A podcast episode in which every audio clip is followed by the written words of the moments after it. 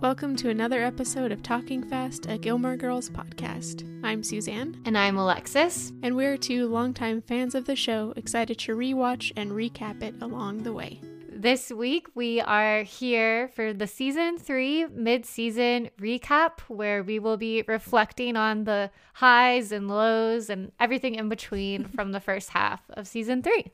And we're also joined once again by Élaina from the Women of Questionable Morals podcast, and she'll help us break down uh, the season and speculate about some Gilmore Girls theories, which is always fun. Thanks for joining us. Welcome. Thank you so much. I'm very excited. Season three is one of my all time favorites. I think that's not a hot take at this point. and uh, I I really enjoyed your guys' recap because so much does happen that you forget how much is packed. And yeah, I'm excited to discuss it.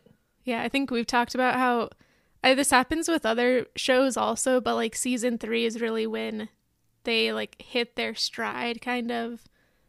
My other big example is always Parks and Rec, where you can basically skip the first two seasons unless you really want to watch them. They're so funny, but the third season's when it's really when it really gets good. Yeah, I remember introducing my partner to Parks and Rec and like starting with the first season. I was like, this is not as good as I remembered. And then it got really good. so then you're like, but yeah, I, I always respect uh, Ugly Betty for that because it Oh, ended yeah. after four seasons and it was just it was good the whole way. Yeah.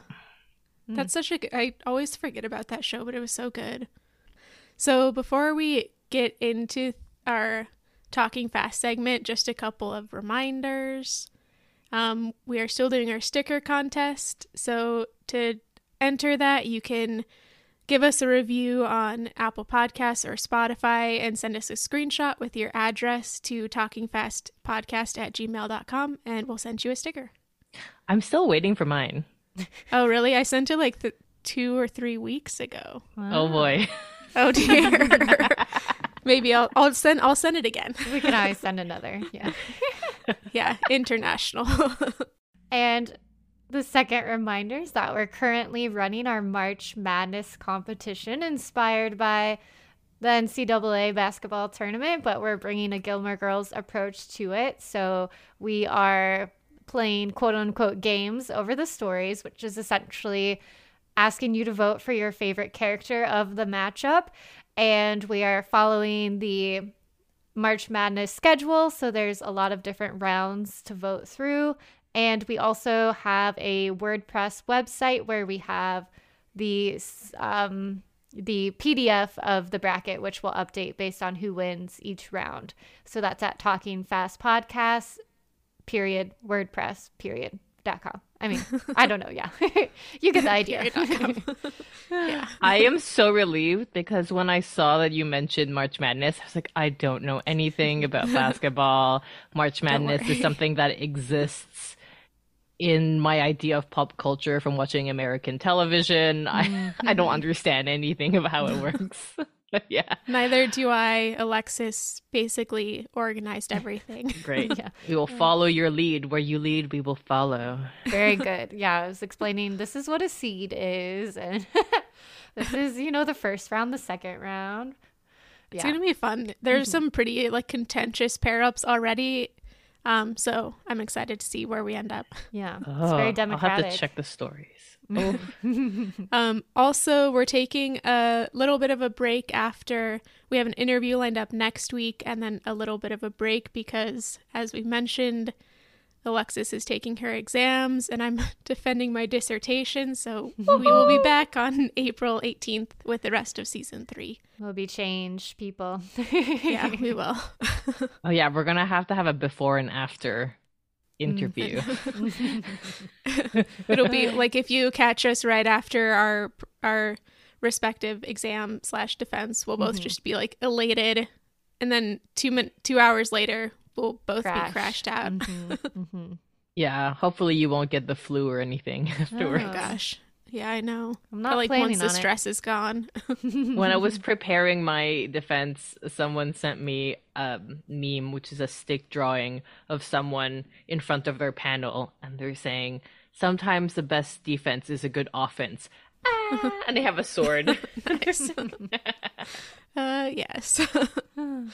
So yeah, well, good luck to both of you. Thank you. I learned today, I do not know if this is real, but I kind of don't care because it's fun, that the expression break a leg before going on and performing is meant to say because we hope you end up in a cast. oh, Uh. that's a great pun. Yeah. so I don't know if this is real, but I love it. yeah, I like that. I like that too. All right. Speaking of tests oh, and exams, um, our it's more a quiz, I think. Uh, our talking fast segment, uh, and this is a tall order because we're going to attempt to do the first half of the season, but still in our typical thirty seconds. So we'll see what happens. We'll see how it goes. This is terrifying. Mhm. I'll volunteer as tribute. I just watched the Hunger Games the other day. It's on Netflix I'll now. go first. It's all over my TikTok for you page, Nice. which I My like. TikTok right now is Pedro Pascal. That's good. Fair enough. Okay, I'm ready. Okay. On your mark, get set, go. So we start off at the end of the summer with the fallout from Sookie's wedding still looming. We find out that Jess has a girlfriend named Shane. Christopher is basically out of the picture except when he decides to crash Friday night dinner, and Emily then defends Lorelai, which is great. Um, but Sherry is still pregnant, and he's with Sherry. And let's see, stuff that's happening at Chilton. Uh, Rory's applying for colleges. She is considering Yale, and Lorelai's angry about that. And then uh, they break up. Uh, Rory and Je- Dean break up. Sorry, I uh, panicked at the last minute. I think you had a fantastic recap of like the first couple episodes. yeah, as yeah, that's that's what always happens.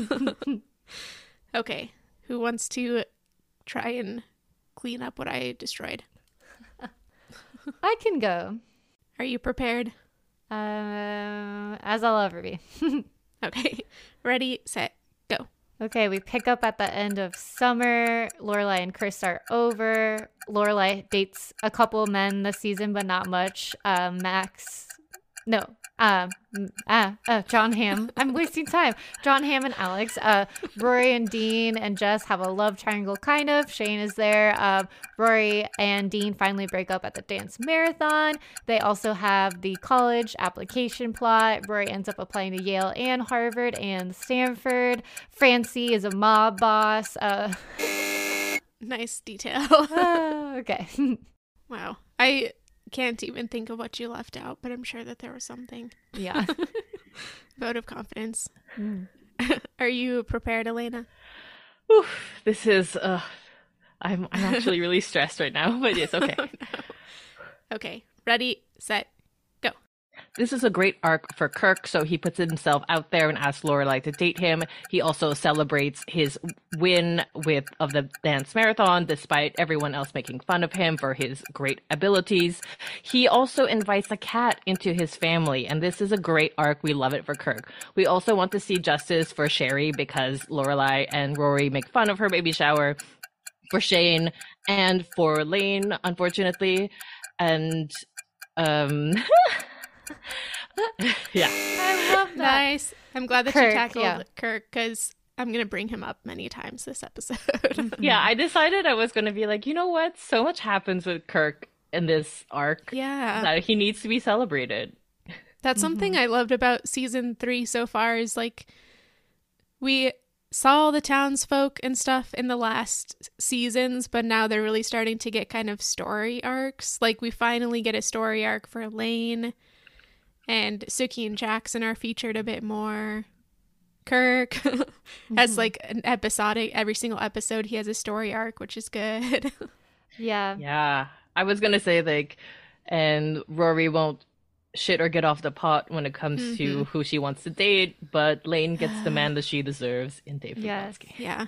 Oh, he's so good. yeah. When I was trying to think of my Stars Hollow moment from the first half of the season, I did find it hard to pick because of the plethora of excellent town moments and events and the yeah, the featured townspeople. I I had in my list, of course, what has been mentioned already the CatKirk plot line, I think is, of course, a highlight in terms of town moments. But I also loved the town meeting from episode six, Take the Deviled Eggs, where Miss Patty's date, Jesus, interrupts. Oh, yeah. and all of the town are like, ooh. And it's also got Taylor and the bird problem and the town loner if he can protest or not problem. So it's just like the epitome of Stars Hollow. It's very good.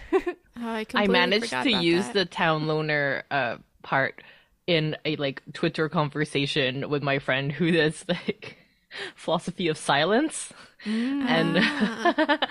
and they were just like, "Oh, this is genius! Can I use this in my next article?" I was like, "Of course." That's so interesting because yeah, we ne- like he attempts to speak, but we never understand him. We never see his words on his banner.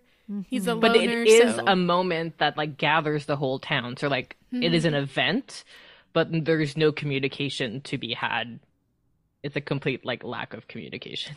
yeah. That's I think- fascinating. We did a poll on Instagram with like some made up potential things he was protesting. And I think like I did some legitimate ones, then I did some like Taylor. Pe- He's protesting Taylor, but I think climate change actually came up as the biggest thing he was protesting, which like in 2000 was this like 2003 or something Mm-hmm. was pretty relevant, but I don't feel like there Or was the as much Iraq going on. Yeah, I forgot about that. Wow. oh gosh. uh, wow. Throwback. Maybe it was a way for the writers to like do something without actually doing something because they don't yeah. want to be canceled or anything. Yeah. Yeah. That sounds sounds accurate. What were both of your Stars Hollow moments from the first half of the season? Uh, for me, it has to be Kirk lapping the gym, holding the trophy. I that moment lives in my brain rent free. I think anytime I want to celebrate anything, I'm just like da da da. He's just like Yes. because I think you you also both talked about it in your episode recap. Like he has so much skill, and they keep Mhm. trying to frame it as something Yeah. shameful or embarrassing, and you're like, he Yeah. is really awesome at this, guys. Like this is all he has in his life, but every single episode we learn about new things he has in his life. Like it's all He all has good. so much He in is- his life. Yeah, he's he's got a full life. He just doesn't have yet a love interest, which I think is what Rory and Lorelai sometimes consider like True. having a full life. Yeah. That just made me think like a lot of the times in interviews, like the creators will be like, oh, don't think too much about the boys, or like actors will say that too. But then, like, the way it is portrayed, like, they make a, such a big deal out of boyfriends and romantic pairings and stuff. It's like, of course, we're all voting for our favorite boyfriend. Like, you created that for us. anyway. Yeah, it's true. My Stars Hollow moment was like the first five minutes of the dance when everybody's dancing and Babette and Morey are doing their little dance where like Morey lifts his leg up and Babette swings underneath it. It's like, but I'm then yeah, then they then they just leave. And I just liked that um the whole town participates, but the whole town also doesn't like carry on the whole time like Kirk and Lorelai do. So it's just like a fun town activity and then mm-hmm. you get to observe people. Yeah, doing it felt very inclusive. Like if you want to mm-hmm. dance for five minutes, you can, or if you want to come and watch people, you can. Although Rory might make fun of you, but yeah, I actually was thinking, I realized after we had recapped that episode that I believe it was directed by Kenny Ortega, who does like high school musical and other things, um, as well as uh, just thinking about the production value. Like, we don't often see them having that many extras and things. So it's such like, it must have been such a big budget effort to even like get it going with all those dancers and things like that. It's like such a crown jewel. I feel like of yeah, Gilmore I Girls. didn't It's know so well that, done. but that makes sense because he would know how to film around choreography and dancers. Yeah. When did High School Musical come out? it was probably later. Mhm. Like 2005 or something. Yeah, probably Or probably later. I don't know. Yeah, so I guess this would have come first. wow. Yeah, that's a good That's point. cool. Now that you mention it, I can see a lot of similarities in that episode, and the style of High School Musical, which I haven't watched for a long time. So time. the original release is 2006. Okay. Oh, wow. Okay. Close. This was a warm up. Yeah. And then he got in his stride for High School Musical 2, which is the best one. Mm, I don't know if I've seen that one. I when it was on Disney Channel, my sister watched High School Musical, the first one. I was like 15 at the time, and she watched it every single day because it was on Disney Channel every single day. Oh my gosh. and I got so sick of it, so I Yeah. just like I was not interested. That was Annie for me. My little Oh. sister just had like a Oh, gosh. VHS or DVD of it, Annie, on repeat. And then for her birthday, she got the Annie soundtrack CD. So then it was on repeat anytime we were in the minivan, too. It was so bad. No, but I think it was in our last episode of Women of Questionable Morals. I go on a huge line of how Rory is uh, Troy Bolton in High School Musical 2. Oh. Um, and yeah, so listen to that. I'm gonna and- watch. I'm gonna watch that now so I can analyze. yeah.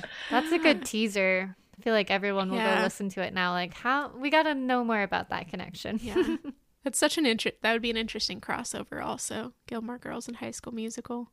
Well, speaking of Kenny Ortega, he also, I mean, this is not a spoiler. I think I've said it multiple times on social media and things, but my favorite episode of Gilmore Girls is the dance marathon marathon one.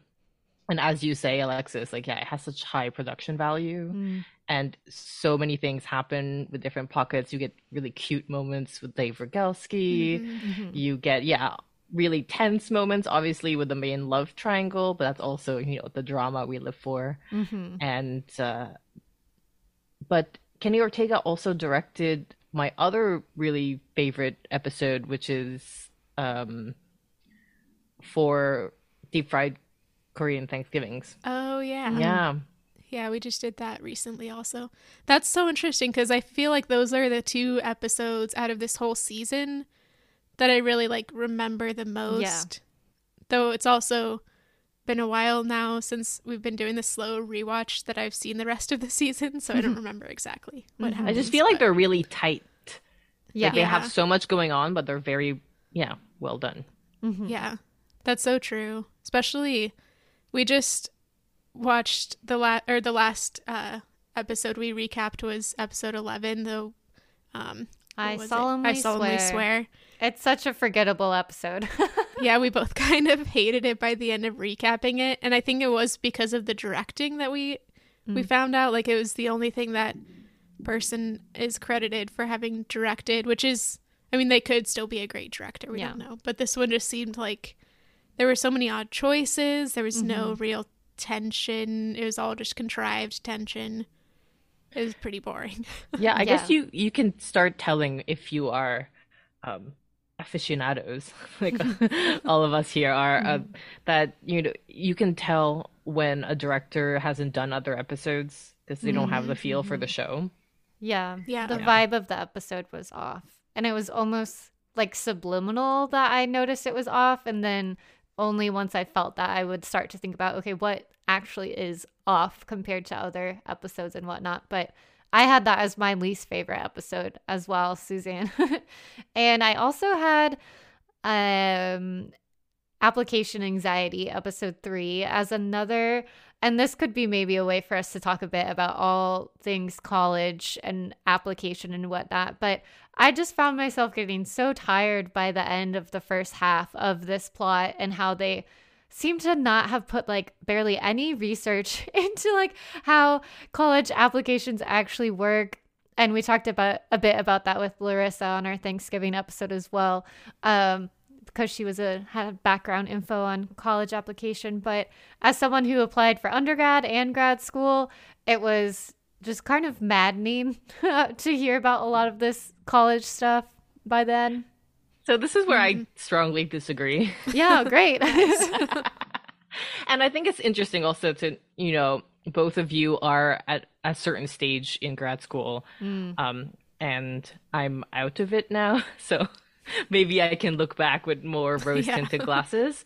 But for me, I first saw Gilmore Girls maybe right before I started applying to undergrad. And then I remember rewatching it as I was applying for grad school.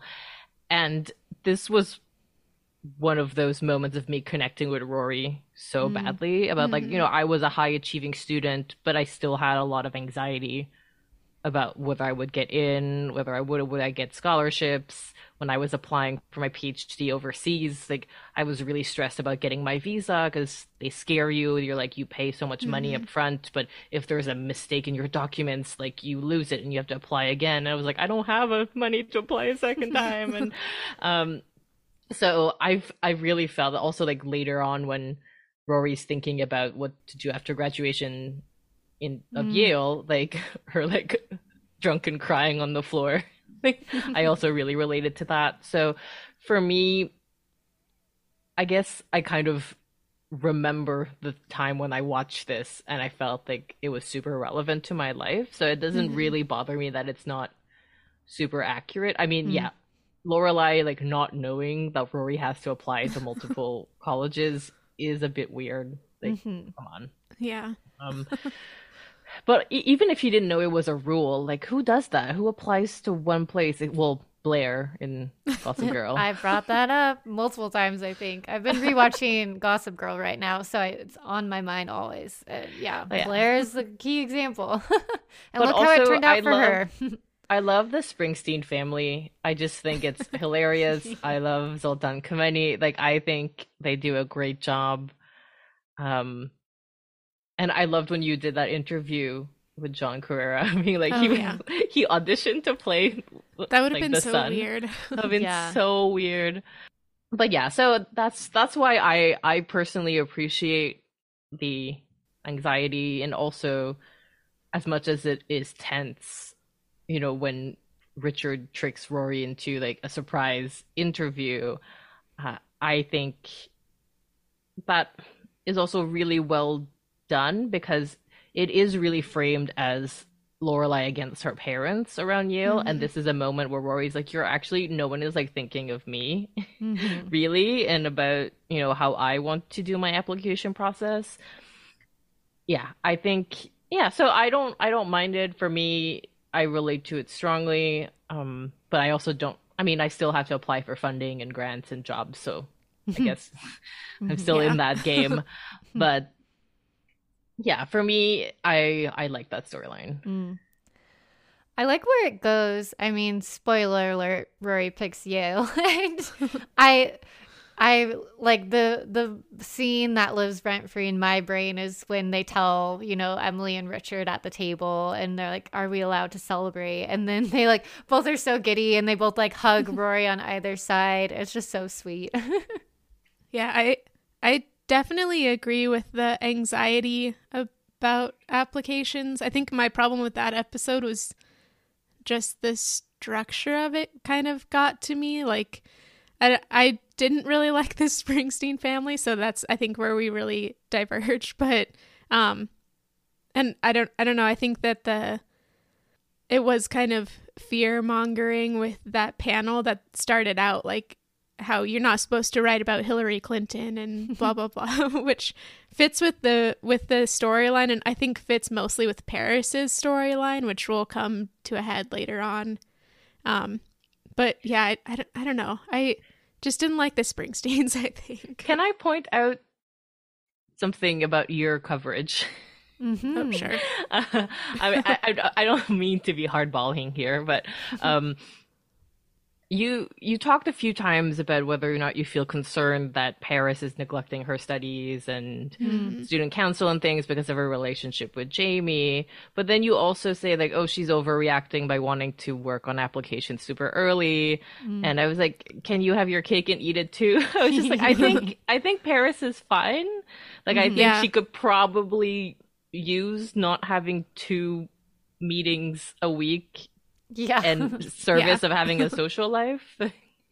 Yeah i think i think we ultimately agree with that but we also were like just kind of having our eyes open for any moment when somebody starts to really change their personality for somebody. But i think you're right. I think that this is like just a good kind of way to find balance for her and to have I mean, she's ex- super excited about Jamie and very happy about it. Mhm. Um, but yeah, I wonder whether we'll have a more harsh take on like when the applications, when her acceptance letters and stuff come in, and that kind of stuff, or Mhm. whether we'll I agree mean, that more is with not you. her fault. yeah, I know that's society. yeah, Mhm. Mhm. yeah. I don't know, but I think that our ultimate decision was like that Jamie was good for her in this time. Um, and like she, we really see like a progression with how she deals with romantic connections between this connection and like later on with Doyle and even potentially Asher Fleming, which we'll also have Oof, stuff I'll to have talk so about. many thoughts on Asher Oh, Fleming. dear.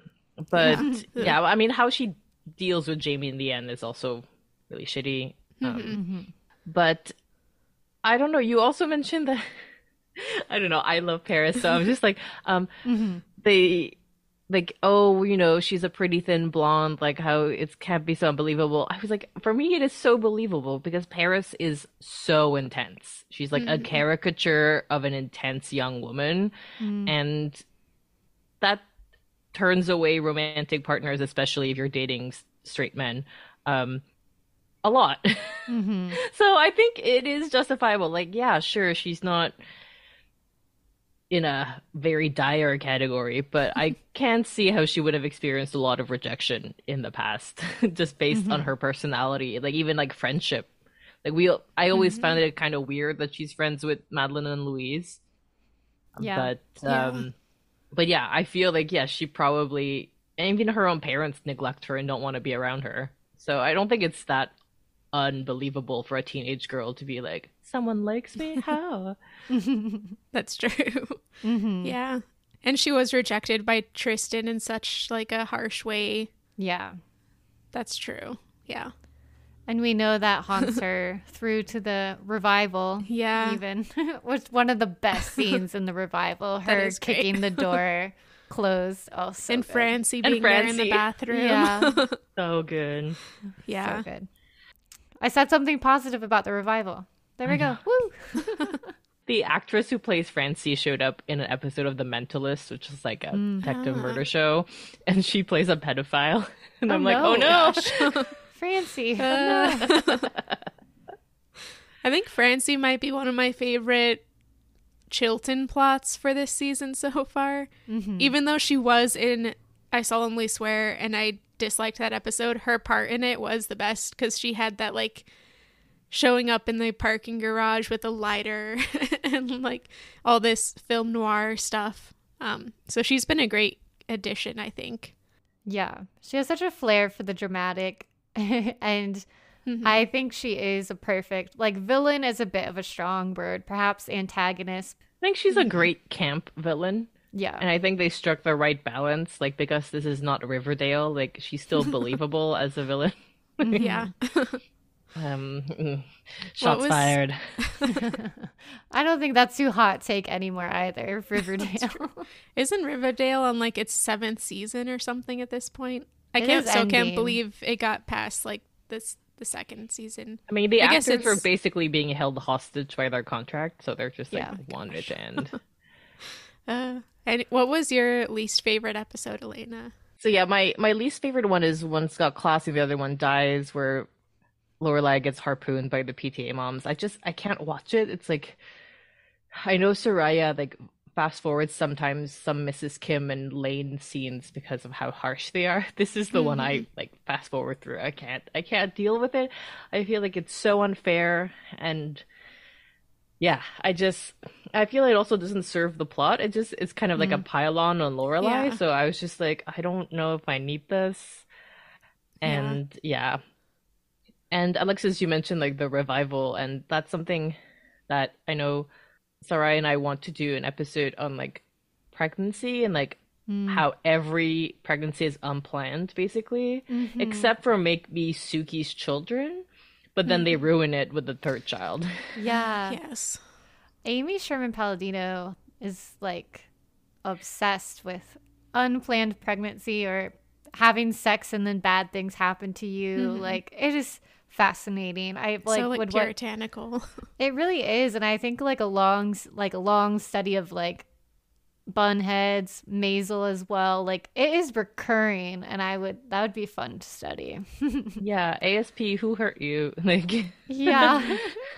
but I, I I recently thought about linking it to Paris's plotline in the revival because she runs a Ah, fertility clinic yeah, that's and it's made like a whole parody about like Luke not knowing what surrogacy is and I know like Scott Patterson went on record saying he thought that was ridiculous that like they made that a plot line but I think it's interesting that you know Paris and the ways that the show frames Paris and that she goes on to become a fertility like in the like being in the fertility industry Mhm. basically when the show is all about no you have sex and then you're cursed with pregnancy I honestly Yeah. felt like that was such a weird thing for her to be doing. I never thought she would be running a fertility clinic. And the cynical person inside me wants to be like, well, they wanted to do a Luke and Lorelai, should they have kids plot? So they're like, how do we get Paris involved somehow? Or like, you know, how do we give Paris a storyline? Oh, what if she's running the clinic that they go to? my cynical side because i work on eugenics is that mm-hmm. paris always wanted to be a dictator and this is oh where Oh my she gosh. can dictate eugenics That is Yeah. so yeah, she's got all With her, like, like, the books good of- binder that she shows Lorelai quote unquote with the attractive, healthy, fit people. Oh yeah. Yeah, that's so true. Oh. All right. Well, back to the first half of season three. what were your gazebo moments? Maybe for the first, or your main gazebo moment for the first eleven. there were so many um but i i have to give it to lane and dave's first kiss. Yeah, yeah. That uh it's just you know it's not the steamiest kiss. It's not you know the most memeable kiss but i just want all the best for lane and i Mhm. think she and dave Rygalski are a fantastic pair. And i want to celebrate that so i give that my gazebo. Yeah. Dave was such a good match. Like he, he doesn't balk at all at all of the things that Lane has to do to get around Mrs. Kim.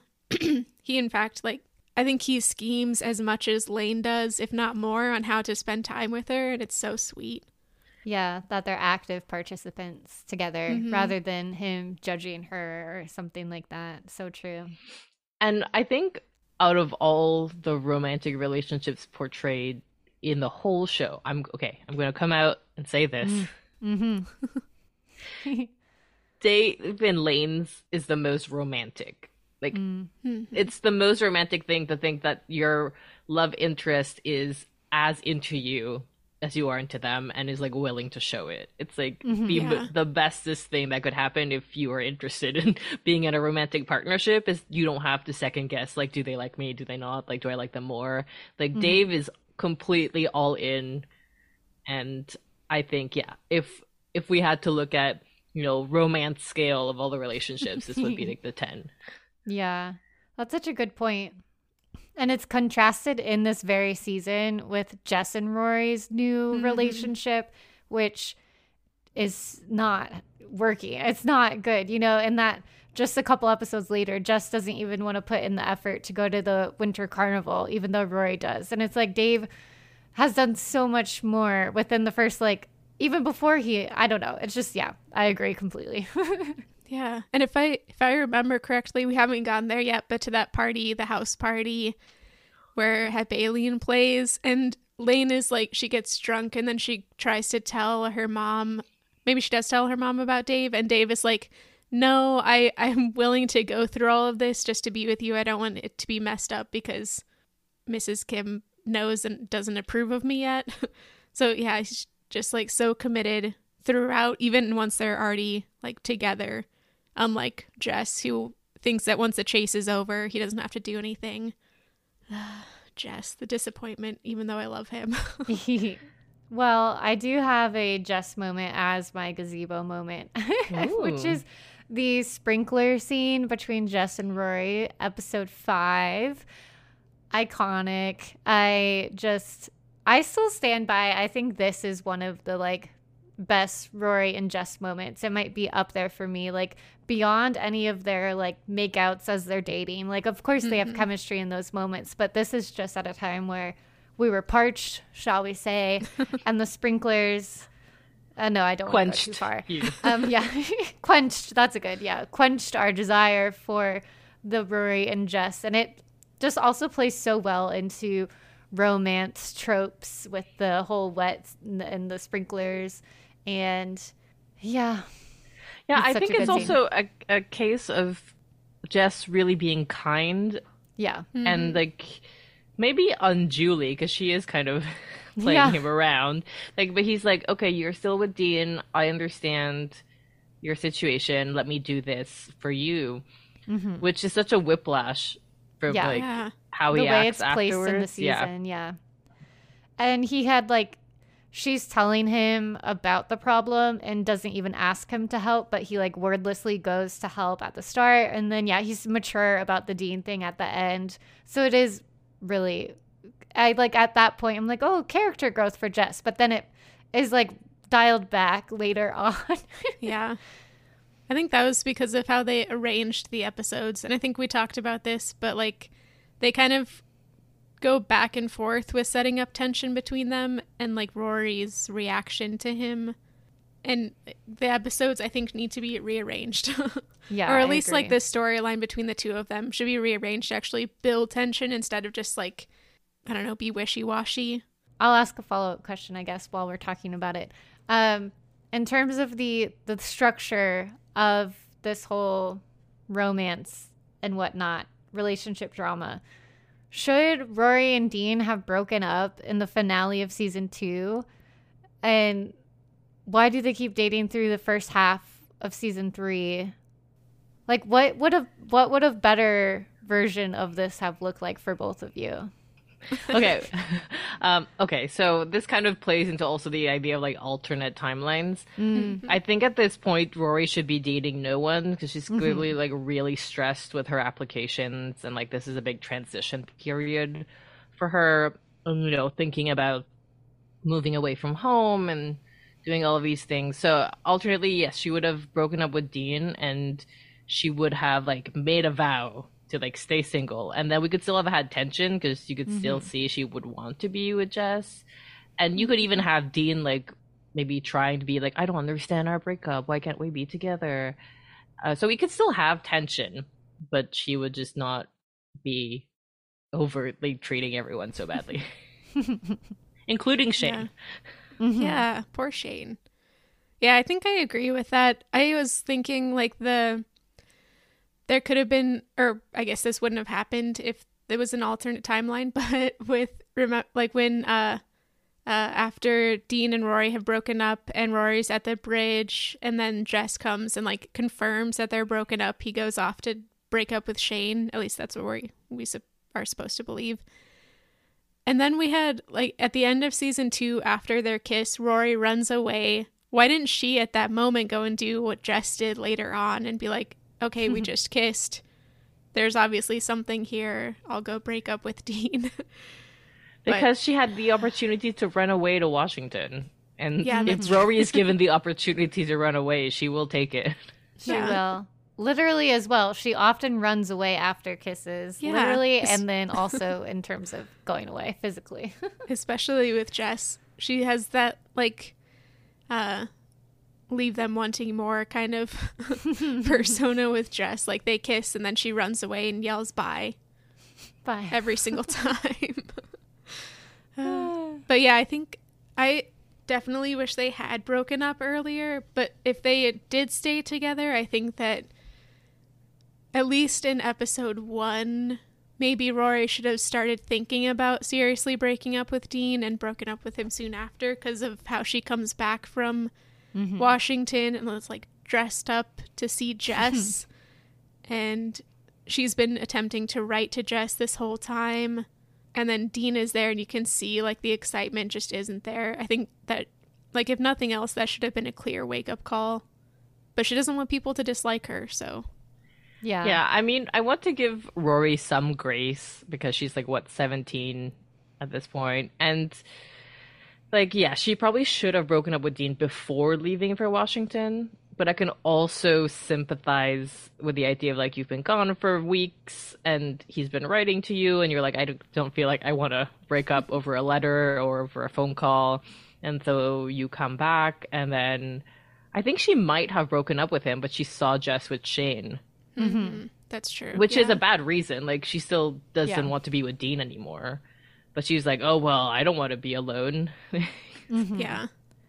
I think what I see, what we've seen through watching this season in particular, is that so often Rory doesn't make the choice. She's so conflict averse and avoidant that ultimately she still creates conflict in her life, but then she kind of deals with what falls out, you know, like she can't make up her mind between Dean and Jess, so her mind up is made for her when she sees Jess and Shane. And then similarly, it's eventually Dean who breaks up with Rory. She doesn't, she does end up choosing Jess, but it's after Dean has like almost made the choice for her. Like, you can go be with him now.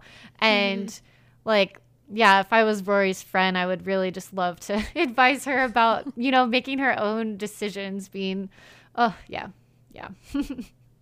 And we don't even really know if she chose Jess because we never see that conversation where they decide Yeah. to actually be together. They're just all of a sudden together. and then people are critiquing their kisses. So the only decision she really makes, at least between Dean and Jess, is later on when she decides to sleep with Dean. That was a bad decision. oh boy. yeah, let's not talk about that. yeah. But yeah, I think also yeah, with the commenting on the kisses, like Lorelai's reaction like is so mm-hmm. weird and so I agree. inappropriate. Like you can't just be commenting on like you can make I would see like you making fun of them like, ooh, you have a boyfriend kind of thing between them, but like Lorelai also saying like, Dean, just because you broke up with Rory doesn't mean you broke up with me. It's Yeah, so, so inappropriate. So inappropriate. Mhm. Ah, like he is also a child. Like Mm-hmm. Lorelai, you cannot be doing this. Like I know you're cool, mom, but like no. Yeah. Just because he's tall doesn't mean he's grown up. Exactly. Yeah, I think the only person who could have commented on that kiss and it not be a problem was Babette's comment because that's just Yeah. so in line with her character. Mm-hmm. And I feel like she would have said that about anybody kissing, no matter, you know, who it was. So, yeah, if you're a parent, you should not do that to your child. Like, yeah, just pretend you don't see it. I think Yeah. feel like that's that's the best way for parents to react to their kids making out. I don't know. I'm not a parent, so parents might have different ideas. yeah. But let let us also circle back, Suzanne. We skipped over your Mm-hmm. gazebo moment. Do you have one? This might be predictable, but my gazebo moment is Kirk getting a cat. Woohoo! I'm so happy for him, even though this cat seems to be a bit of a terror. But I believe he has, he will see it through and be a good cat parent. and I also like that the cat is named Kirk, so it's Kirk, Cat Kirk. It's just everything Yeah. about it is wonderful. I love it. it also brings us to that great line of Babette saying that she loves cats and she loves Kirk, so it's a hard choice for her. I know it's so cute, and I love Lorelai being like, "Well, let's hope your cat exposes itself to you Yes. soon, Kirk." Uh, yes. It, it has so much, and you know, Kirk is a really loving person, and I feel like he doesn't give up on people, and he's not going to give up on Cat Kirk. Yeah, I know. I, I don't think we ever hear about Cat Kirk again, but I'm No. sure. Like, I, I don't feel like that's because Kirk gave Cat Kirk up. No, I just think it's the storylines. it would have been funny when Kirk decides to move out and be like, "It's because Cat Kirk is taking over." Yeah, I wonder how Lulu and Cat Kirk get along. Hmm. I bet Cat Kirk loves Lulu, the only But person that they like. then they get Petal the pig, so oh, Oh yeah. yeah. that's that's an interesting pairing. hmm they could be one of those like cute animal videos where they're best friends. Yeah. I think what really needs to happen is we need to get is it Sean Gunn who plays Kirk? We need to get him on for an interview to talk about his theories about Cat Kirk Oh my god. Pence. Yes, I would love that. Same. someday.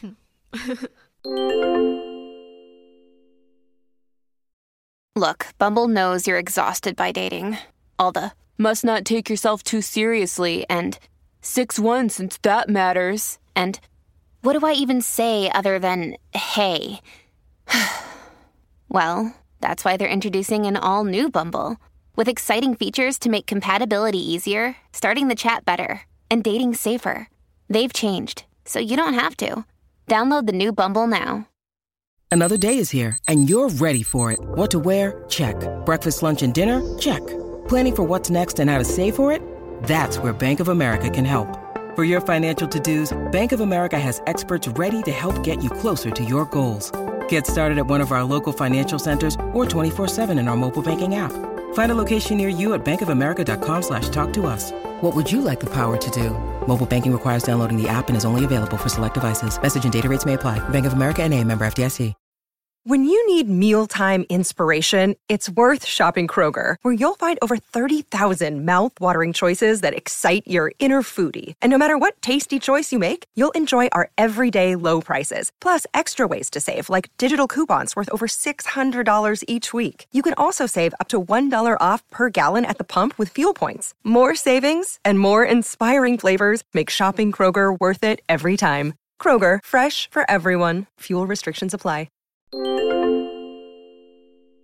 I think so. We've talked about our good moments. What were your, if you had to pick like an overarching critique or Friday night dinner, is there something that you would pick?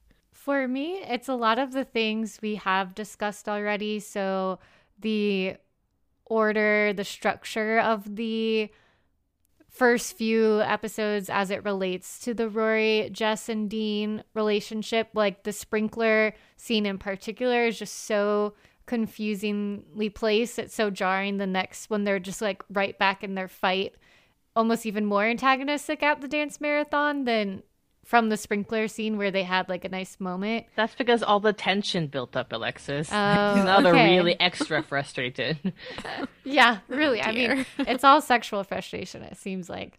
Um, then the the fact that the relationship between Dean and Rory just went on so long felt so frustrating to me. And what we have kind of hinted at, or it's come up, but maybe not as much, is the very sexist treatment of Shane in terms of how Jess treats her within the storyline, but then the way the writers are really playing into the like Rory is not like other girls kind of mm-hmm. approach where there's so much portrayal of Shane in a negative way.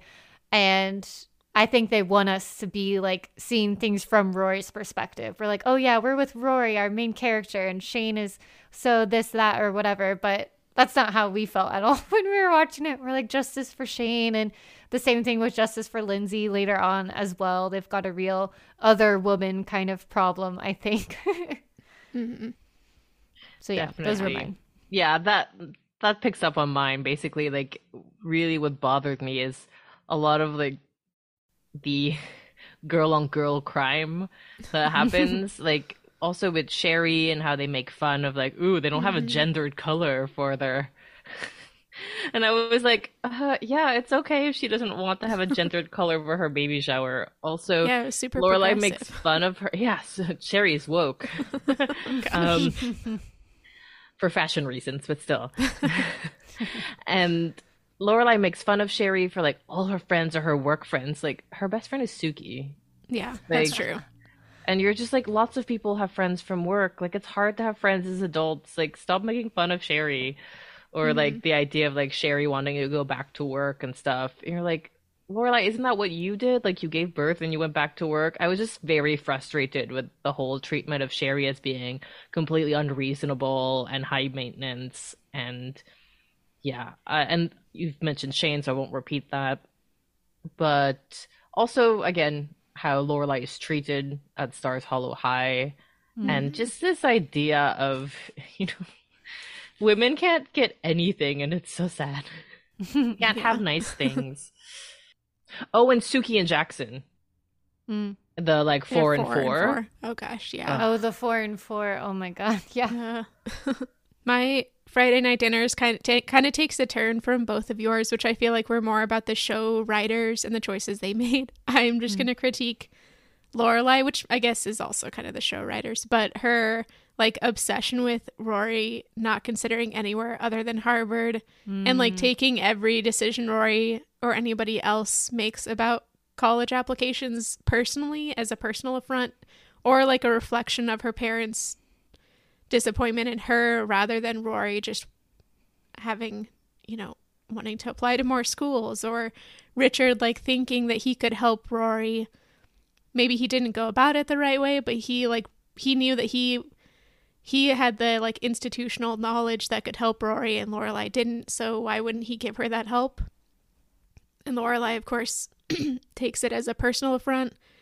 So I'm just annoyed with her with that. And I feel like towards the end of the first half of the season, she's starting to kind of come around to it, like realizing that her reactions are kind of unfounded, but she's still having the reactions. So I'm excited to see how she kind of turns that around for the rest of the season because I think I think she does come around to Yale pretty well. So Yeah, she does. I, I totally, yeah, I totally get that. Lorelai has a main character syndrome a mm, lot. Yeah. I know she is, but she's part of a duo of main characters, and she tends to make lots of stuff about Rory about herself instead. Mm-hmm. And you know, she has her own deals with like, you know, when they went to visit Harvard and she was like staring at a class that she would have been a part of if she Yeah. had like gone. And so she has her own issues like and regrets, I guess, to deal with about like going to college. But it's also like she has a very controlling relationship with Rory, and I don't think we talk about that enough uh, in Mhm. terms of like. I don't want to say abusive because that gets bandied a lot about a lot, but it it is problematic on some Mhm. levels, and so this wanting to have like not wanting to relinquish Rory as a child as opposed to Rory growing up into being a young adult, and yeah, it, that that is hard to watch in a lot of things, and I think Richard here plays a kind of foreshadowing of Logan in the ah, arc because he's the one who's like, yeah, legacies are a thing. Like, I know people, I can use my contacts to get you in. And Lorelai's obstinacy at being like, no, we want to make it our own way, but by using your money.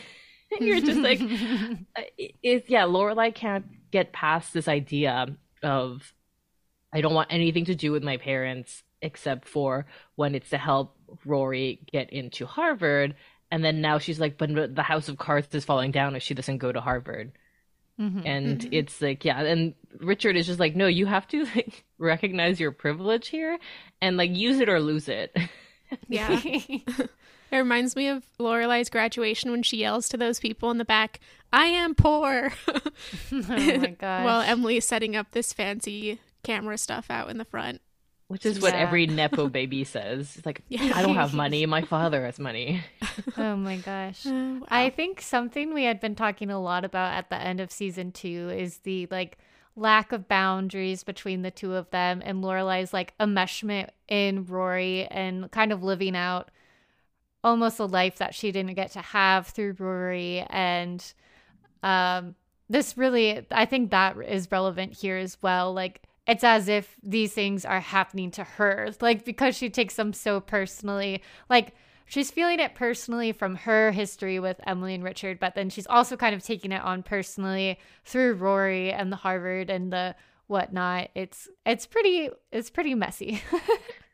And I think that her obsession with Dean and Rory's relationship is Oh, also that's a good part of that because Dean doesn't pose a threat to her. Dean kind of got fit like became a sponge and like learned Mhm. all of their Gilmore Girls ways and like Mhm. inserted himself and so Jess is a threat because Jess doesn't like Lorelai or doesn't get along with Lorelai. Jess um yeah, she can Rory can have something with Jess that she doesn't share with her mother, which Yeah. is like the books things and all of these things. Like Lorelai admires that in Rory, but that's not something they have in common.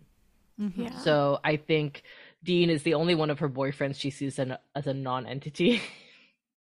and this is why she loves Dean so much. because she does she never really warms up to logan that much either and i think it's because of the same reason yeah that's really interesting i have a proposal to move us to uh our fun questions unless you guys have any last thoughts or want to hit any of our other segments I think I would just say in tor- in terms of Lorelai's closet as a whole, hmm. the fashion and the looks of season 3, it's like they have just really nailed it. Like who these characters are, what their fashion is, like there's so many good looks or even if they're not good, they're consistent with the character and we've highlighted Lorelai's hair being really great this mm-hmm. season. So it's like I don't know. When the first episode started, I was just like, "Oh, it looks so good." They all look Yeah. so good. yeah lorelai's matching her shirts with her necklace which You i can't like stop yeah. noticing now that i noticed it once yeah that's true and there have been some great uh rory's bookshelf moments also my favorite was the frank lloyd wright murder house Yeah. Yes. which was pretty fun That was good. So good. We learned a lot that day. Well, I did. yeah me too but yeah. What what fun question would you like to move us toward?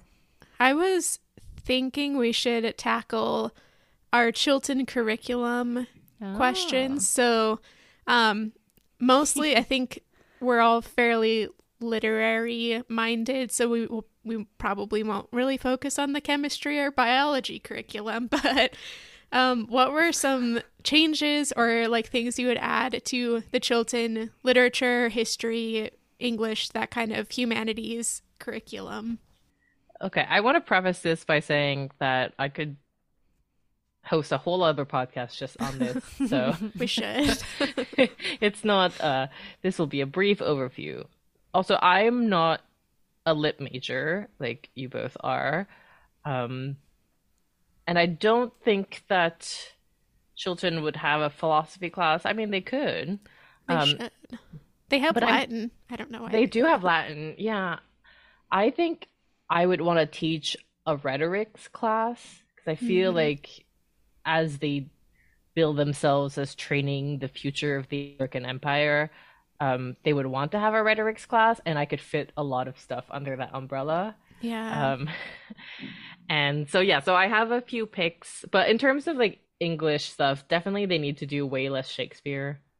Um, I think Gilmore Girls has the similar problem that Vampire Diaries has with the Civil War. Uh, Oh, and yeah. like that's the only thing they ever do in school is the Civil War, and I feel like in Gilmore Girls the only thing they ever do in school is Shakespeare, and you're just like, Shakespeare is fine, but we need to have more cultural core cultural touchstones like Mhm. than just Shakespeare. But yeah, I'll let you two uh, tell me about your revamped English program. Okay. Well, I I have some contemporary things, but I also wanted to tackle our pre-modern era, which I don't feel like other than Shakespeare we get any information about for Chilton. And so I wanted to start at the very beginning for English literature, and I feel like when I was in high school we did Beowulf, but I had a terrible English teacher for that year cuz my original teacher went on maternity leave and they could only find a long-term substitute. So she attempted to teach us Beowulf, and it was horrific. Uh, she also thought we could just read Old English, and obviously you cannot. It's another language. Oh my god. So I think Beowulf's an interesting choice, but I don't necessarily think it's the best in high school because you need so much cultural context for it, and you need to have a good translation. So instead, for Old English literature, I want them to read the Exeter book riddles, which are, if you've read or seen The Hobbit, the riddles in the dark between Gollum and Bilbo are loosely based off of the Exeter book riddles. But it's a huge list of just great Old English riddles. There are some like religious ones, so you can talk about religion in the time period. There are some raunchy ones, so the high school kids can have a nice laugh. um, so I would do those for Old English. And then I thought Middle English is a good time to start picking up critical race theory and like looking at the history of racism in the Western literature. So I would pick The King of Tars, which is about, uh, it's a Middle English story about Christianity versus Islam, and it also uses a lot, uses a lot of racial racial signifiers. So for example, once the uh, king, the Saracen king or the uh, Muslim king is converted to Christianity, he turns from black to white. So I feel like that's a great, great way to start talking about race and religion as well. I would also mm-hmm. pick Chaucer's The Prioress Tale from uh, the Canterbury Tales to really talk about anti-Semitism and the history of that in the in English and in Christianity because that's what that whole tale is about. So those are my pre-modern. I also wanted to add Dr. Faustus by Marlowe to the Shakespeare curriculum because we just need some something to break that up. Mm-hmm. And mm-hmm. for early modern proto-feminist writers, I also thought we could do Astell and Cavendish, who one of my friends is writing her dissertation on and could add to that curriculum. But I know that they're both kind of proto feminist uh, 18th century writers. So that's my pre modern stuff. That's good. yeah, I, w- I would add to that the tale of Genji, uh, which is uh, yeah. Japanese. And sometimes this is debated, but you could discuss that in the high school class. Um, mm-hmm. Like, pioneered as the first novel basically. Yeah, okay. And uh, I have not read it personally, but my friend Sophia, who is a comparative lit scholar, uh, reviewed it, and yeah, I think it would be nice. important in kind of giving it like a non-Western perspective on pre-modern literature. I read and taught the opposing sides of that war, the tale of the Heike. Um, hopefully, I'm saying that correctly. I can't remember exactly, but so yeah, I think that's it would be awesome to have a global literature class as well as just like an English literature class because I feel like that's that's part of what is really the downfall I think of uh, high school literature curriculums and just like the American centric centric cent- focus on American and English literature um, mm-hmm. without any sort of global context. That would be mm. great to add as the Americanist, what would you add, Alexis? you know, I could add a lot, but I'm only going to think about one specific instance. I want to meet the Chilton kids where they're at, those upper class elite families.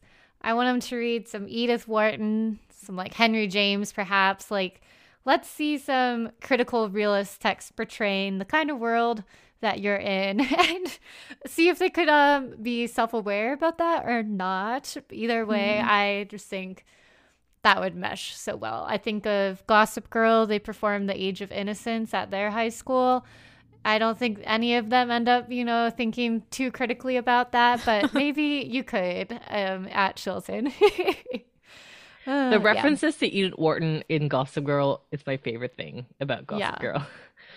Lily yeah. van der Woodsen marries Bart Bass. I Lily know. Bart, or, heroine yes. of House of Mirth. House of Mirth ah, starts at Grand wow. Station Central. Serena Where Serena comes is, out. Yeah, out in the first scene. So. Uh, wow, it's so I good. did not. Yeah. I didn't know any of this. I'm gonna watch that show completely differently now.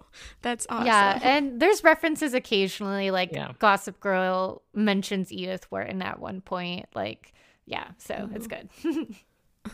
What kind of do you have any contemporary novels you'd really want to add or anything any other genres beyond historical stuff? I don't I hadn't thought about it. I like I said, I've been very in the in the books yeah. right now of my yeah. field. yeah, that's that's fair. I okay, so I have like two series that I would like to do. One would be kind well actually multiple. Okay.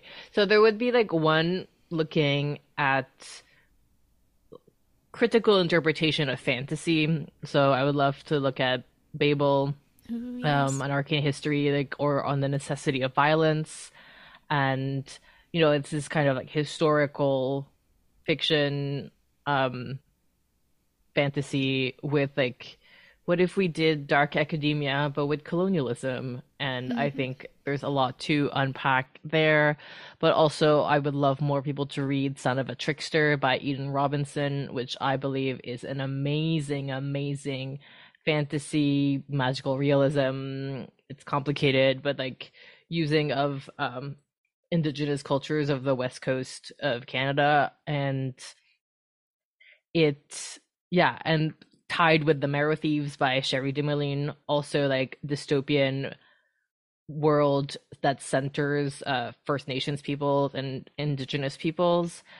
And I think like all of that combined, I feel like is a interesting way, especially I would say in Robinson and Cherie Dimaline's book because they are set like on Turtle Island or on the territory that is kind of shared like Chilton is on and um yeah, this idea of like rethinking your sense of place and when you have such a huge importance set on like the role that these children play in the Hartford Society or like the New England High Society in general. And kind of, yeah. So if they're reading Edith Wharton and learning mm-hmm. about their culture, they can also learn about like, mm-hmm. okay, what it looks like um, across there. And yeah, I would love to replace any um, Hemingway with The Street by Ann uh, mm-hmm. uh, which is an amazing part. If we're thinking about realist writing, this is like a 1940s realist version of uh, a single mom in Harlem. And yes, it is amazing. And yeah, definitely should be on every high school curriculum.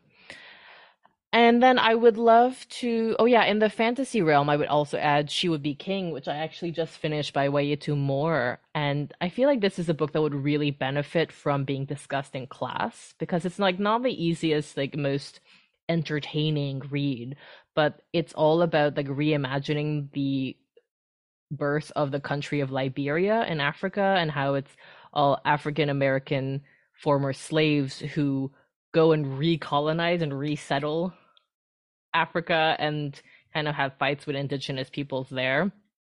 And it's just, yeah, I think it's it would be a great book to unpack. And Wayétu Moore helpfully puts a list of like sources at the back also, where you nice. can look at the actual history.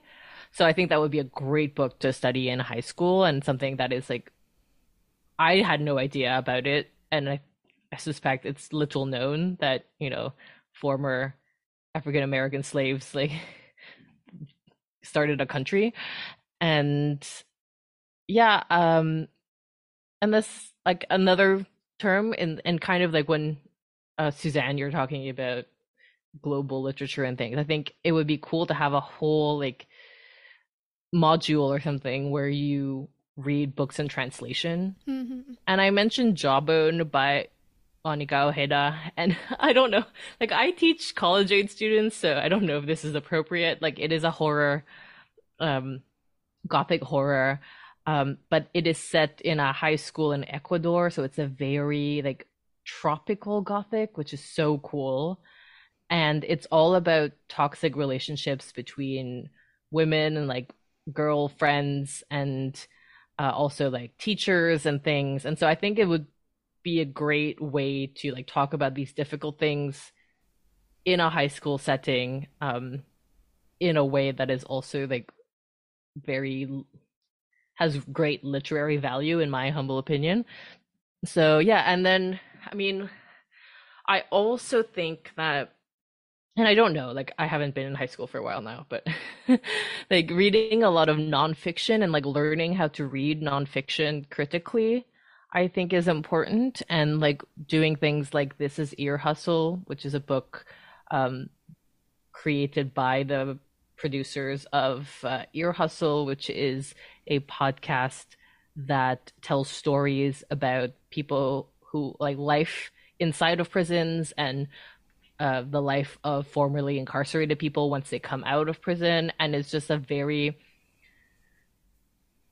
humane look into uh, a part of society that we all do our best to like shun away. And so things like that, and things like Places I've Taken My Body by American poet Molly McCully Brown, who is physically disabled but is also an academic and like reflecting on like these tensions of having academic interests and ambitions and living in a disabled body and as you know, children, they're all like supposed to be high achievers and things. Like I think it would be really important for them to consider like these different perspectives, and who knows, like it could also speak to some people who may not be willing to be open about their neurodivergence or their disability. Um, so yeah, so I think yeah, if we're taking seriously this elite education, um, mm-hmm. yeah, we should expand that and teach them to think critically about different corpuses. But that's it. I feel like I got really serious there, but I'm just like, ah. That's I agree. Awesome. I was also like you have the module of works in translation. I think it'll also be great to have uh either a linguistics class or like just a linguistics module just to kind of get the idea of language change and where like what that means for history. I think Babel of course would be a great um some a great book to pair with that, which I just started reading today. I'm very excited to finally read it. Um but yeah, I feel like linguistics would be helpful to situate things. And I also wish I had learned linguistics in, in high school. Um mostly so I could tell my parents to shut up about the different slang and stuff that younger generations use, but oh well. Yeah, I feel like within my rhetorics class, I could fit that in. Like, yeah, that's true. yeah, the uh, rhetoric of language evolution and generational, I don't know, discomfort with it. yeah. Um, I also like as a contemporary book, I would also add N.K. Jemisin's The first book maybe of her Broken Earth trilogy. I don't know if you could read the, the whole season, the whole yeah. the whole ones, all three of them, but yeah, I would definitely add that. So good. Yeah, that's yeah, that's an amazing yeah feat. I would also add The Death of Vivek Oji by Akwaeke Emezi. I mean, this will probably get a lot of pushback because Emezi is a trans author and this is a story about a trans kid. But um, we covered it in on bookshelf remix and sophie and i were kind of like i think this is the perfect novel like it is structurally so good but uh, also Emezi is amazing at writing about things like love and grief in a really touching way. And it's all a book about like found family and the difficult relationships with your bio family when you're queer especially when you're trans. And like it was also a book that is unapologetic about being about Nigerian people in Nigeria and is doing zero pandering to try to explain the culture, to try to present it to not only just a white audience, but like a non Nigerian audience. And it's one of those books where you feel Emezi really went, took a leap and was like, I'm not going to write a book for the market. I'm going to write a book. I'm going to take a gamble and write a book for like a very niche audience, which is like Nigerian people who need to be seen in their transness mm-hmm. because I'm one of them. And I think that is, they should be studied just for that fact alone of this idea of like how the different ways that we write books, that we market books, that we, that the publishing industry uses books as a currency and as has as we all use books as social currency. And yeah i think uh, the death of vivek oji should be studied as a master class in choosing to write a book with your whole chest mm-hmm. about and for a probably very small niche of people and how that can be so illuminating for the rest of us even. Yeah. I'm gonna add that to my list that also reminded me of another book by R.F. Kuang that's coming out soon, Yellowface? Yellowface. Yeah, which I think would also be a great like I'm so excited. critique of publishing and like what's published, whose stories are told, and by whom, that kind of stuff. Um, yeah, I have obviously haven't read that yet, but it's promising. mm-hmm. And my last one uh, is I want to shout out "How to Read Now" by Elaine Castillo, who is a Filipinx uh, author, and she it's a, like an essay collection. And i think it is the epitome of what rory would be reading now. If rory were like in high school now it would be one of those books she would pick up on her own. And again i could cover it in my rhetorics class because it's all about interpretation and like how do we read how do we interact with not only books but media. And yeah it is it is a again be part of the arsenal or the toolkit to teach kids about uh, engaging critically with media in general. I love this new curriculum. yeah. okay, speaking of engaging with media critically, this transition kind of works. Uh, apocalypse, zombie apocalypse, um, the mushroom apocalypse with The Last of Us. I know, Élaina, you haven't seen The yeah, Last I of saw Us, that once. I was like, "What's the mushroom apocalypse?"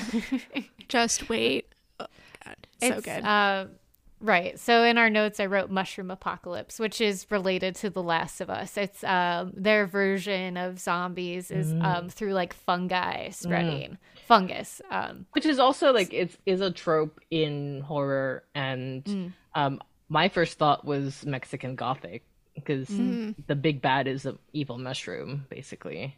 I mean the big bad is the white supremacist patriarchy but through enacted through the weapon of demon mushroom. Um, Right. yeah. Yeah, but we can, uh, you know, make it more abstract to just be any kind of zombie monster sort of apocalypse. And the question is, who in Gilmore Girls would survive an apocalypse situation?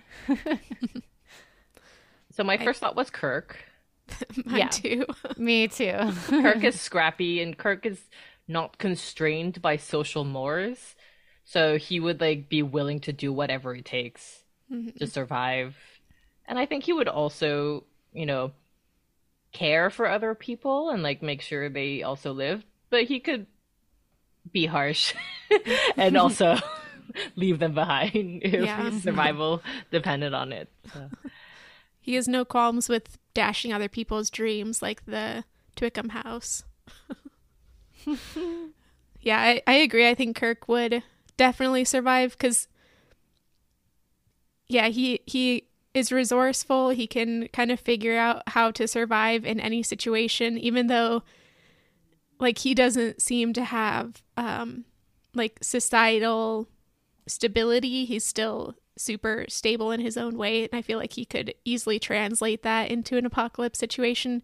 I also get the feeling he might be some sort of hoarder in a way, uh, which might lead to uh, having a huge store of food, which would be great.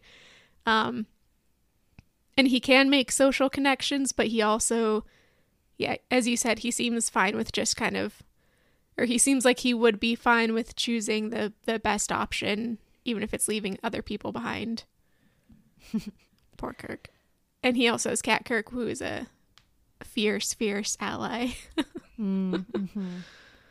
I found myself thinking Kirk, and then after that, pretty much like no one else. I Yeah. don't like none of the Gilmores. None, they would not. No, last at I all. agree. I think Emily Oh. Emily would like organize everyone and she would become the de facto leader. So I don't think on her own if she were lost in the forest she would survive. Yeah. But I think like she would make other people do stuff for her and like she would create order in the chaos. And I also think Mrs. Kim probably has prepper Oh. vibes. oh, yeah, she definitely does. She probably has like granola bars that never expire or something. yeah.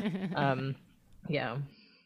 I could see for a Last of Us reference, uh, I could see Emily being the leader of like the QZ Fedra or Ah, something like I was the gonna say- new organizational hierarchy. I was gonna say Taylor. oh, So yeah. They can For have rival factions. yeah, yeah, for context, the QZs are like quarantine zones, and there's become like a sort of fascist U.S. government that's formed in the wake of the apocalypse. And I'm like, Taylor's already kind of uh, like Yeah. kind of goes along with fascism a little bit already in his surveillance and organization of the town and whatnot. So, and then maybe like, and the Fireflies are kind of a rebellious group. And I was like, maybe Luke would be the head of the Fireflies against oh, Taylor. fun. Luke also has wilderness skills and he knows how to cook. he could survive. I I think. think like a fair amount of people, and if like they rallied around these people, I think the whole of Stars Hollow could possibly survive. Yeah, what if Hmm. Stars Hollow became the last pocket of human civilization in the wake of the Oh zombie apocalypse?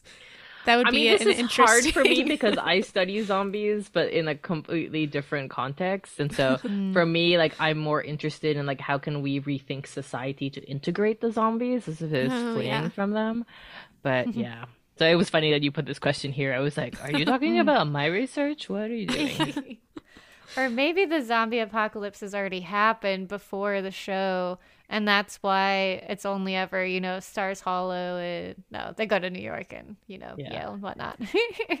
so it's um, it, it's the the bubble the oh god, uh, WandaVision bubble. Oh, Oh, yeah. yeah, Oh, yeah. that's true. Uh, okay. I feel like we. Is there anything else we wanted to hit? I think that we've had a great conversation here. yeah. Mm-hmm. I mean, did you want to talk about Jon Hamm since in your Oh, recap, yeah. Alexis, that was such a huge. yeah, it's very memorable for me. And then of course, um oh my gosh, Alex, I'm Mhm. blinking on Charlie Billy Burke. Swan. Yeah. Charlie Swan. We talked about that last time. Like, yeah, how he's Charlie Yeah. Swan. Big fan. Yeah, I'm loving single Lorelai. Mm. I wish that Jon Hamm was a more interesting character so he could stick around because that would have been a lot of fun. So ironic, but- yeah. Yeah, exactly. Knowing what would come from him. Yeah. yeah. But I do think it's interesting now that I think of it that, you know, this is another instance where it's not directly about money, but it's about connections that Lorelai has to like Mhm. swallow her pride and ask her mother for Jon Hamm's number. And Mm-hmm. I think it's interesting in a season where like she's so opposed to Richard helping out Rory with Yale and stuff like that. And you're just like, woman, I don't understand you. Yeah. Yeah. when is it when is it okay? Like we just need a straightforward answer. Yeah, the line kind of moves, you know. It Mhm. changes location. Which is probably like more true to life. Like people aren't like black and white and clear cut. Yeah. And maybe that one day Lorelai's like, it's worth it. And then the other day she's like, it's not. I think Rory persuades her into doing it, which is another thing to think about too. But Yeah, I'm interested. I yeah. know who her next big love interest is, and that's also like through her family connections. hmm Mm-hmm. So I'm interested. I mean, there's so much to say about Jason, anyways. so- Yeah. And we'll have to talk about it with Soraya because Soraya is a Jason Oh. stan. Oh, really? Oh, Yeah. Interesting. You don't meet that many Jasons. I know. fans. They're few Yeah. and far between. I think Yeah. people just forget about him, to be honest. Yeah, I just can't get over his dog. That's my biggest thing. Like, what does the dog do? a little to the left. Oh my Yeah, I I will say that I think Max Medina slash Luke would be the best stepfather for Rory, Mhm. but Jason would have been the best partner for Lorelai. Oh, yeah, I could see that. I kind of like the idea of mishmashing different traits from all of them together to create a The perfect Frankenstein man. monster man for Lorelai. I was talking to my Yeah. sister today. She's like, I actually like Christopher. I was like, what? How dare you? yeah, that's an interesting take. Mm-hmm. so we pl- have plenty more to talk about in future crossover Yeah, I- episodes. Someday And if with you want us to as well. produce Chilton episodes, um, yeah, you can pay us. like Venmo Yeah. Suzanne and Alexis, Chilton. and we will. yeah, we'll come up with the whole curriculum. Chilton. Online Preparatory Academy. Or Yeah, anyone can Chilton Global. yeah, like Purdue Global. Except we'd be legit. Do you think Okay, Paris anyway. should have become the headmaster of Chilton? I think that would have been great. That's- that she'd have been a great storyline for her. Dictator of a school, you know. Yeah, yeah, I feel more comfortable with that than the eugenics storyline, but yeah. Yeah. yeah. I saw her as like a lawyer or a politician or both. I don't so know. So interesting. Have you guys seen How to Get Away with Murder? Yeah, her, Her character. character. Her character is so so different, like such the opposite, but a lawyer all the same. What a good actor. Yeah, Yeah. absolutely. Yeah. Yeah. Blanking Anyway. on her name. Lisa Whale or Vale, I Yeah, don't know how you right. pronounce it. Yeah. When I saw that she would be in Marvelous Mrs. Maisel, I was so excited, but then her role was so small Oh. in that season. It was disappointing. Oh yeah. She Anyway. was- yeah. Yeah. Well, All right. I digress. Thank, Thank- you for joining us. Thank yeah. you so thanks for joining us. And where can people find you? Do you have any plans of when the next season will be coming back for Women of Questionable Morals, other podcast stuff, anything? We are keeping that a mystery, but you can mm-hmm. still find us at WOQM Pod on Instagram. You can feel free to DM us. We keep receiving DMs. We love them. You can email us at oqmpod at gmail.com if you have any requests for topics you would like us to cover. We we have the second season mapped out. It's just a question of actually being able to get together mm-hmm, mm-hmm. and record it at this point. So fear not. But yeah, if you want to listen to my other podcast, I have Philosophy Casting Call, where I interview underrepresented philosophers, and I also have Bookshelf Remix, and season three is coming out eminently. So maybe by the time this mm. drops, I'll have uh, book one. So if you want to go ahead and find out all the books and read along with us, they'll be on Instagram at Bookshelf Remix. The first book we are covering is Gold Diggers by Sanjena Sathian. I hope I pronounced that right. And it is amazing. Uh, I highly recommend it. And yeah, so that that is me. Um, Also, yeah, let me know if you want me to create your rhetorics class. yes. awesome. Well, thanks for coming on, and mm-hmm. we'll talk soon. Thank you. Talk soon. Thanks for listening to Talking Fast, a Gilmore Girls podcast. Don't forget to rate and review us and share us with your friends. Join us on Instagram and TikTok at Talking Fast Podcast. And join the conversation by emailing us your thoughts, talkingfastpodcast at gmail.com.